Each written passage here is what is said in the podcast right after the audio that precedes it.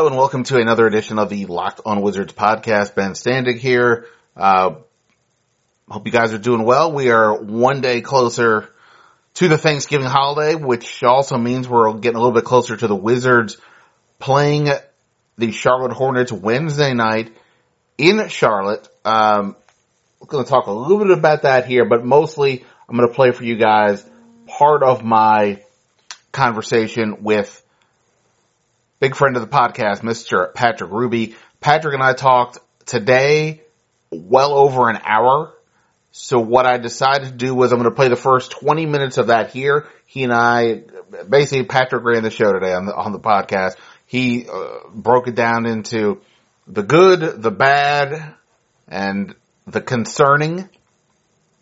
And the good part, some of the good part I'm going to play for you primarily about Otto Porter, Kelly Oubre, what he likes out of them, what he's seeing, and we talked about the future of the Wizards with those two. If you want to hear the entire podcast, I'm going to put that up on my new college basketball podcast, although I guess I'm really viewing it as more of basketball. Well, look, the podcast is called Basketball in the DMV. I didn't limit myself to college basketball with the headline, with that title, but so far it's been college. In any event, I'm going to put the full podcast up there tonight as well, so you can hear that. If you haven't already checked it out, would definitely appreciate it if you did so. Doing a little bit of a crowdfunding situation there, but if you go check it out on patreon.com/Ben Standig. That's Patreon, patreon.com/Ben Standig, and all the details will be there. And as always, you can find all of our podcasts on iTunes. Had back-to-back good ones this week with our friends from Truth About It, Adam Rubin and Connor Dirks. Connor helped me break down the Wizards win Monday over Milwaukee. Now the Wizards, they close out this three-game road trip Wednesday against Charlotte. Look, obviously just at a base level, you want, this is already a big break. This is really, from the NBA perspective, but it does feel on some level once we get to Thanksgiving. I've said to you guys, I think 20 games from a statistical standpoint sort of puts an end to the notion that we're just getting started. At 20 games, you started to get a sense of where these teams are. But I also think on some level with Thanksgiving, it does sort of put aside that first part of the season. The Wizards are 10-7, so they will have played 18 games while you get to Thanksgiving. It's not quite a quarter of the way, but close enough. So it'd be good for the Wizards to get out here with a win. It's not going to be easy though. Charlotte, if you look at their last two games, kind of interesting. Now, let's back it up here. Charlotte had a, not one, not two, not three, a 6-game losing streak, including losses to Chicago, not a great team, but they lost to a bunch of good teams, the Spurs, Celtics, Cavs among them. But the last two games, both at home, they beat the Clippers, who are reeling, but regardless, they beat the Clippers by 15, and then they beat the Timberwolves by 16. Dwight Howard had 25 points and 20 rebounds. Those two wins got Charlotte up to 7-9. Kemba Walker is, maybe it's just my affection or affinity, whatever you want to say, for Charlotte coach Steve Clifford. I always enjoy when he comes here, listening to him talk about his team in the NBA. So I'm always something of a believer, I guess, in Charlotte. The Dwight Howard situation, I thought it was a good fit for them, simply because the way Atlanta was trying to play last year was sort of spread the court. He just doesn't work for them. But Charlotte's more of a defensive, grinded-out team. And, he's averaging 14.6 points and 12.9 rebounds. Obviously, I think Marcin Gortat has matched up fairly well against Howard over the last, few years. And he certainly did in the playoffs. Kemba Walker, one of the NBA's better point guards, averaging 22.9 points. How about Jeremy Lamb? My guy, Jeremy Lamb. I say my guy because I really liked him coming out of Connecticut. And that hasn't quite hit for him, but he's averaging 16 points right now, shooting 41% from the field. Just looking at some quick stats, where Charlotte is winning right now is on the defensive end. They are fifth in the NBA right now, holding opponents to 43.6% shooting from the field. Other than that, they're dead middle of the pack in scoring points and holding the opposition. Obviously a big key for the Wizards is going to be, what we make of John Wall's health. He was good against Milwaukee, but you can kind of tell he wasn't all the way back, for sure. So, against Kemba Walker, Kemba Walker's a guy who gives everybody fits. And, we'll see what John Wall's got to have. Hopefully Charlotte's arena is warm, so that knee of his is feeling good. That's probably the most interesting thing right now about the Wizards on some level is what's the deal with John Wall's knee. Patrick and I talked about that a bunch as well on the podcast. If you listen to the whole part of it over on patreon.com/Ben Standig. As a quick reminder, last year, the Wizards, they won the season series 3-1. That included splitting the two games in Charlotte. So,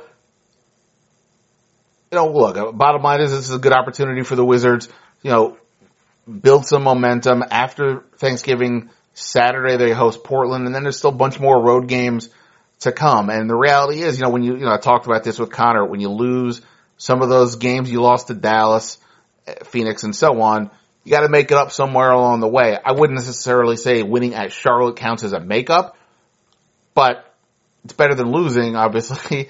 And look, I think Charlotte's a team that's going to be in the mix for the postseason. Clearly, they've been playing better the last couple of games. It looks like they're also been doing a better job of spreading the wealth in these last couple of games. So interesting test. For sure, to see what the Wizards can get done. Before I get to my conversation with Patrick Hruby here on the Locked on Wizards podcast, we've got a sponsor read I need to let you guys know about, and that is from MyBookie. Yes, holiday cash, you need it. I certainly do. And I know where to get it. MyBookie is the place to score serious cash on your sports predictions. I would just say if you're into the sports predictions, this is something you should, at least consider. We obviously know there's parties, there's gifts, there's spending. And you know what? We also know this week there's a lot of football on, not to mention basketball and hockey and so on. Play like the pros on game day, and you can play the money line side or total with MyBookie, which is here to hook you up with all of your betting needs and offer super fast payouts when you win. Where you bet is just as important as who you're betting on. And if you want to make money betting the games, you got to go to MyBookie. It's mybookie.ag. MyBookie.ag. They have odds in every matchup and a mobile site that makes wagering on your smartphone a breeze. Here's how you do it. Join now, and MyBookie will match your deposit with a 50% bonus. If you use promo code LOCKEDONNBA, that will activate your offer. So visit mybookie.ag today. Use the promo code LOCKEDONNBA. You play, you win, you get paid, and I'll just add it with that. Good luck if you do it. Leave it at that. All right, so let's get into it. As I said, I'm going to play for you guys the first about 20 minutes or so of my conversation with Patrick Hruby. We went long. As I said, well over an hour, and I'll put that whole conversation up on patreon.com/Ben Standig. This is the opening 20 minutes or so of the conversation. Again, it's primarily about Otto Porter and Kelly Oubre, and I always enjoy talking with Patrick. Obviously he's a very talented writer. He knows his stuff. He was on the podcast multiple times with me already, and I've always enjoyed it. And always excited that he wants to come on and be a part of this silliness that we call the Locked on Wizards podcast. So here we go. Listen, let me not dawdle anymore. Here is our friend Patrick Hruby. By the way, you can follow Patrick on Twitter. He is at Patrick _Hruby, Hruby. All right, here we go. Let's talk Wizards. All right. As promised, with me, what is this, your third? No. What, third or fourth time on the podcast? I think it's my third. Third? Okay, third time. I should, this is Mr. Patrick Hruby on Twitter, at @Patrick_Hruby. There's an H in front of the R. You already know that. Fun fact, so we've now done 320-odd podcasts in a little over a year, which says something about my life. The first one we did with you was the most downloaded one that I ever did, according to the people who tell me these things. That's terrific. So I mean, I'm glad I told you this before we negotiated this contract. Otherwise, I might have had to pay up more. But so excited to get you back, because obviously the people need to know your take. First and foremost, people I sure just want to know you. How's life? We're doing all right over here? Things are good. I used to be at Vice Sports. That downsized over the summer, tragically and unfortunately. That's the nature of the media business. But, doing well, working on lots of different freelance things. You will see me in the Washingtonian magazine relatively soon with the Patrick Ewing feature. And you'll see me in other places with other features sort of going forward. Can't announce them just yet because they're big projects that are sort of secret until they won't be. Secret projects. That. I mean, come on. Already, I'm intrigued. All right, secret projects. People of the internet. I'm gonna work on him for you. I'll see what I can get out of him. All right. There's no secret.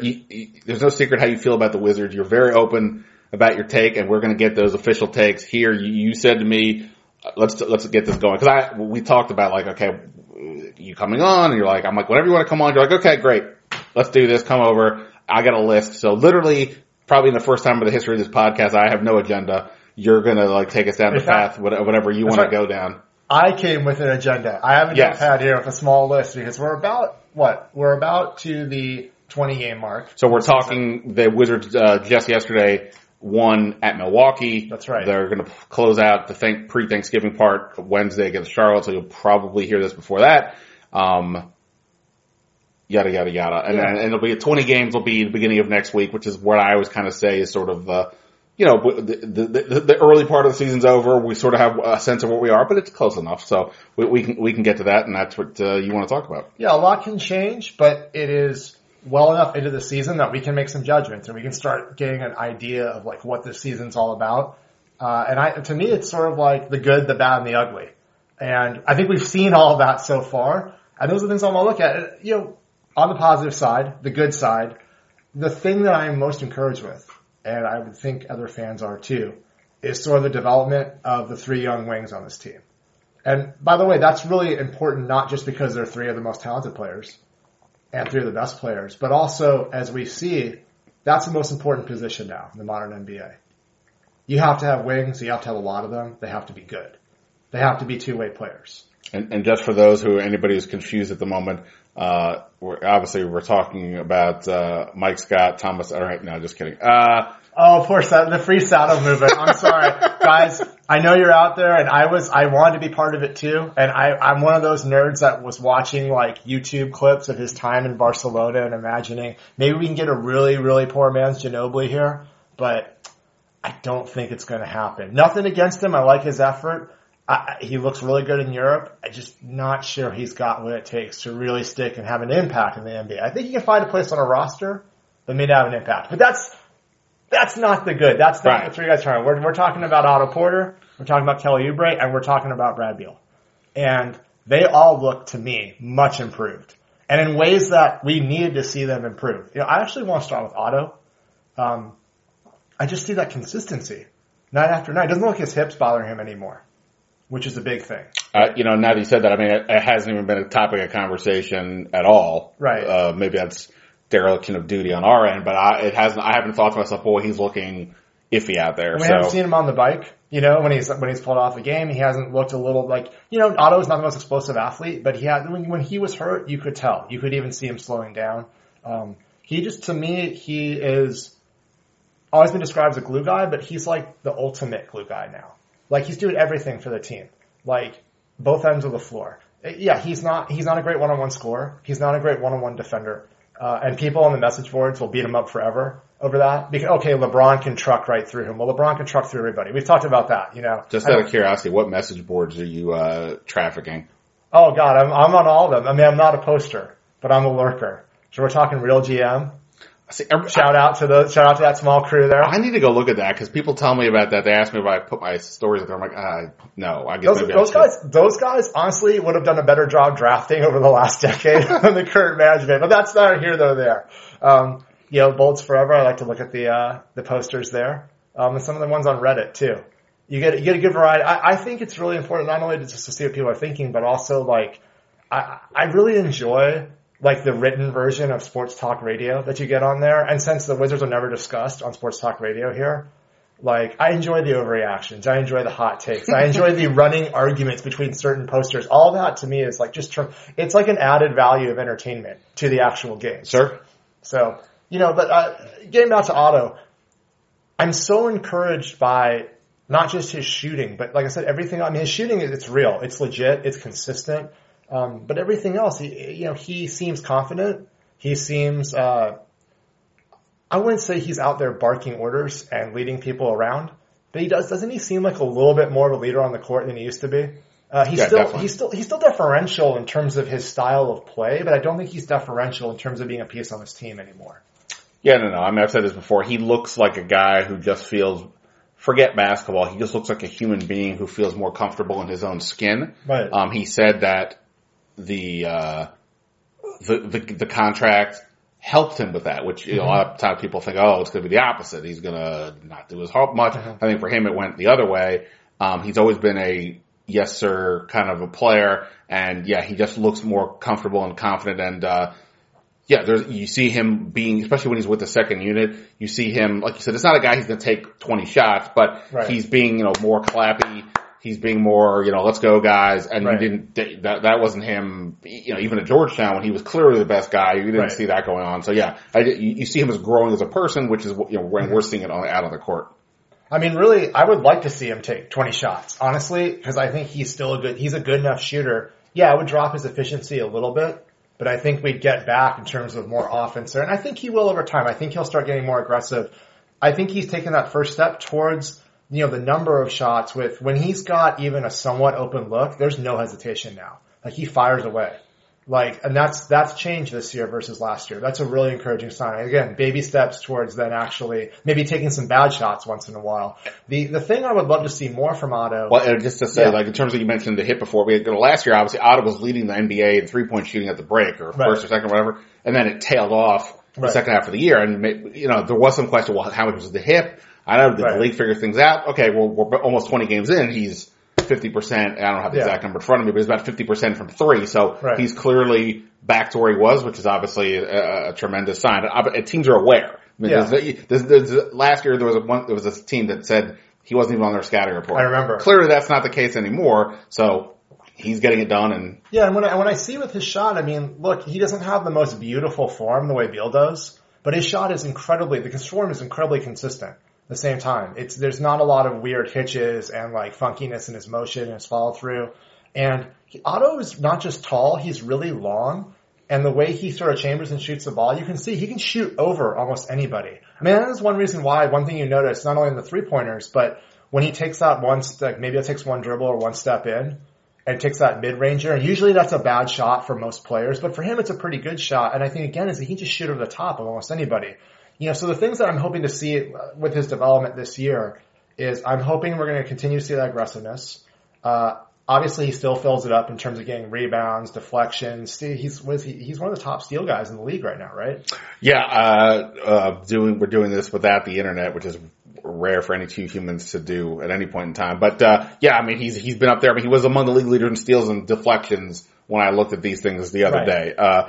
And steals is always a stat where you get caution people and say, just because you get a lot of steals doesn't mean you're a great defender. Right. And you're right, he's not a tremendous one-on-one defender, but his instincts, I mean, literally he and Oubre are the most diametrically opposed in every way, shape, or form. If you combine those guys into one player, right. they'd be unbelievable. Right. Otto's instincts, I would compare almost to, you want to tell me LeBron or somebody who's better. Okay, but he's pretty elite, I think, with his instincts, where Oubre, it's definitely work in progress. Right. But Yes, he makes up for his lack of certain parts of his athleticism. He's not the biggest guy. Right. I mean, he's arguably, to me, pound for pound, the best rebounder on the team. He's consistently getting 8 to 10 a game now, and look at him. I asked him the other day, I'm like, when you came to the league, did you ever think you'd be playing power forward? He's like, no. But you know, that's the great thing is that's his ultimate. Well, the best thing about Markieff Morris being hurt to start the year was getting to see that Otto Oubre lineup have to play more together.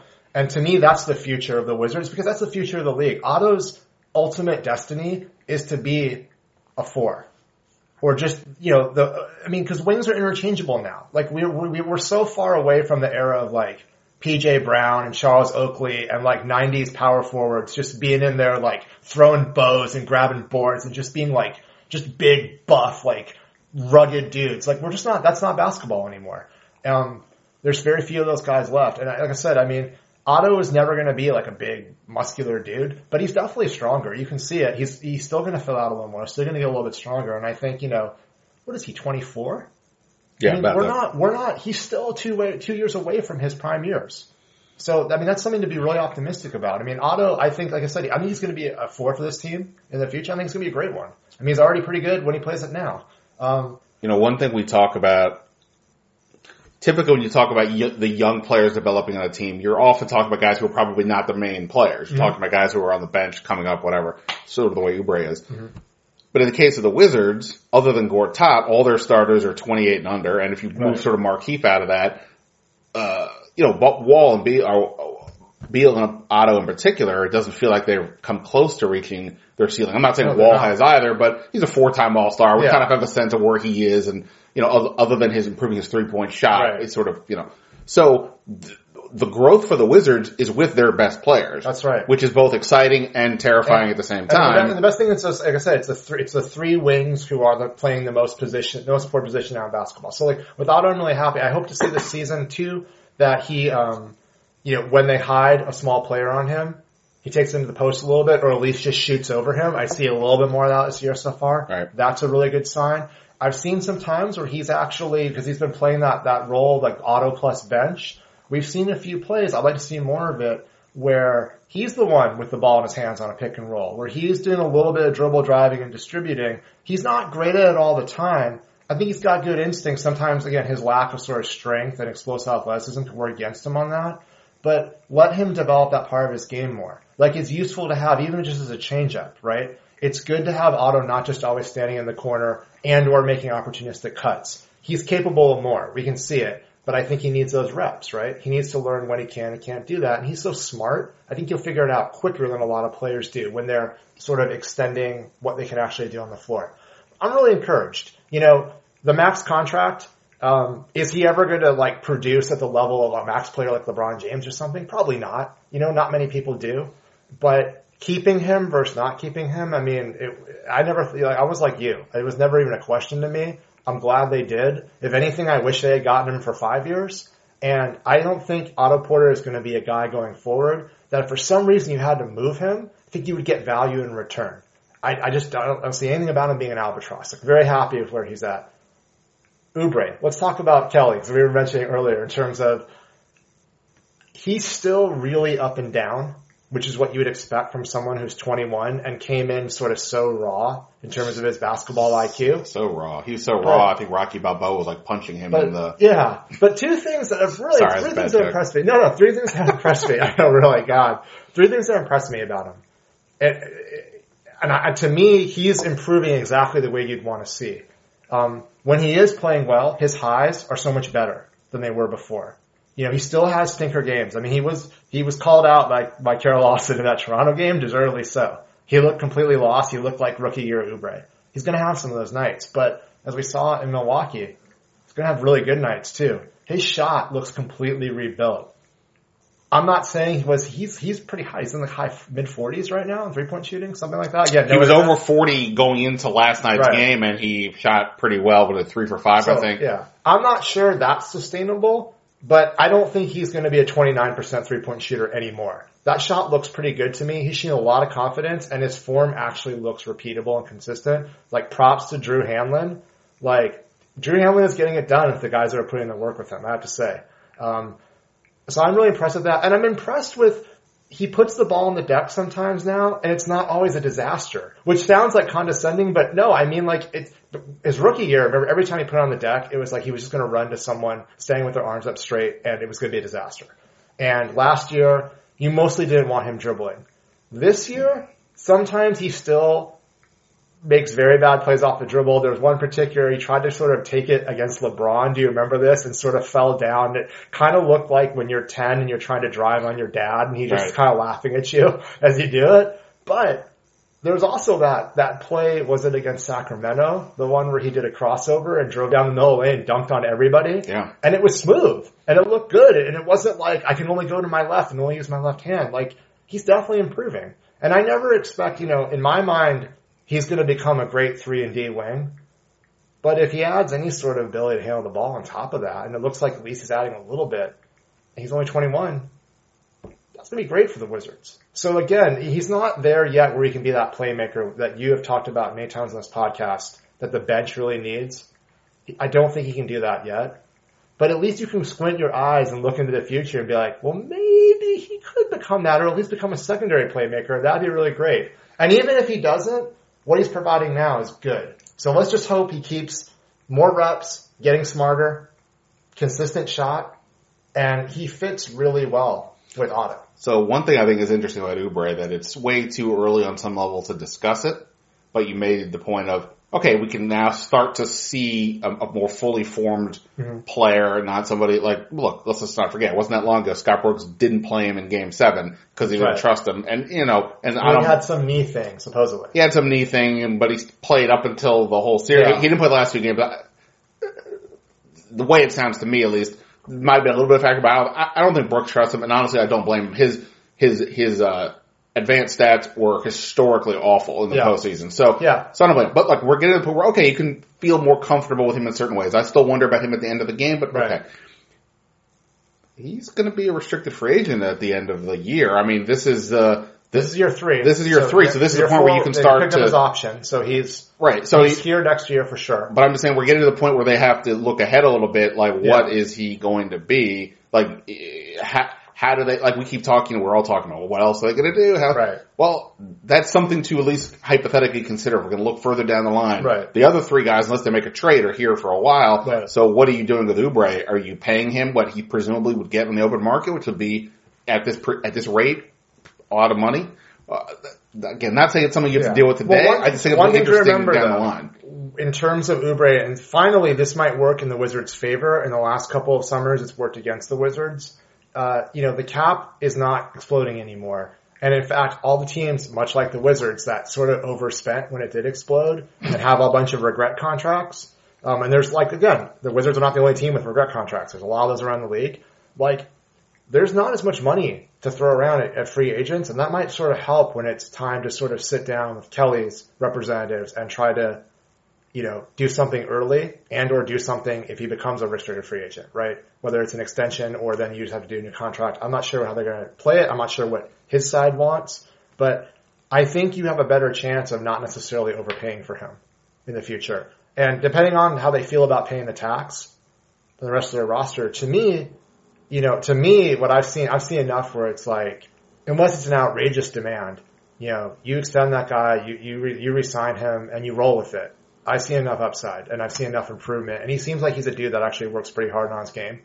So let me phrase it then a sort of a different way, and I don't have... But he might be also an asset if you're trying to make a move. Well, he's the only one to have, really. So I feel I was going to say, I feel when people talk to me about what can the Wizards do, they still focus on Otto, and I'm as good as Otto has looked, he's no longer a great option for another team. He's making a lot of money. Right. He's not on the cheap. Even if you think he's a guy that he's a, whatever you want to think of him, you think he's a building block, which that's fine, but he's not cheap. So another team is not going to give you, it's not a great asset for them. That's right. So now you have to look to see what else you have. There's actually two that the Wizards have.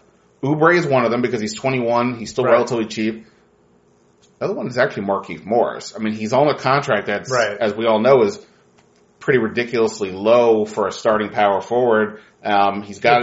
If you're in win now mode and you need a guy that has what he can bring to the table, his contract makes him an asset. I mean, everything is all relative to what else you can get back. I'm not suggesting you just trade him for one player and then that, I mean, I guess it depends on the players, but I mean, you know, we'll get more into the bench when we get to your, some of your more, harsher comments or thoughts. But I'm just saying, if you're looking to get more than just what you have, those are the two guys I think you can move. Now, of course, the issue is, as I've said before, I think Markieff on some level is the hardest guy in this whole team to replace because they don't have anybody else. Every time he leaves the game, you're immediately either have to go smaller or I don't know what you're doing as a power forward. He can help you on both ends. And with Oubre, I mean, he might be the most athletic guy on the team, and he's the only one on the bench where you have any hope for making a massive leap. Right. So also your front court has like. No youthful athleticism at all, except for Oubre. Like, you need that in the modern NBA. And like, also that's where it's going. And he is a good player to have with John Wall. He's able to get up and down the court. He does, you know, all long arms, all that. Right. So, I do think that's one of those topics I need to start wrapping my brain around a little bit more. Okay, if the Wizards are going to actually do something, well, what can they do? We all keep saying nothing. Okay, that's not totally true. They do have some things. Right. Question is, are these the things you actually, because obviously we're talking two of their top six. Right. So what would that mean? What could you get back? Does it make any sense? Plus, I mean, those guys cheap for them next year too. Right. I mean, to me, again, barring some sort of incredible move you can make for like a super duper star player, which again, I'm not sure if it's going to make sense because then you have like four max contract level guys. They're not, unless they're planning to just be like Golden State. And spend like crazy. And spend more than Golden State. Because remember, Golden State's four max guys are not all on maxes. And their luxury tax bill is going to explode in a year or two. So ours would be even bigger. That's probably not sustainable no matter how good the team would be. And I'm not sure the ownership wants to pay that. And I don't blame them if they don't. That's when you're paying 100 plus million and then 100 plus million in luxury tax potentially for repeater penalties, no one's going to do that. So I think if you can make it work, you know, you keep Oubre. Obviously if you just lose them for nothing, you're not going to be able to replace them or get better. And I just think again that over the next couple of years, that sort of, if your core is Wall, Beal, Otto, Oubre, you know, that's what the modern NBA is. It's versatile wings, two-way wings. And those are four guys that all can do that. And I think that's a pretty good core. I'm not saying championship, but that's a good core. You can compete. You can fill in around that.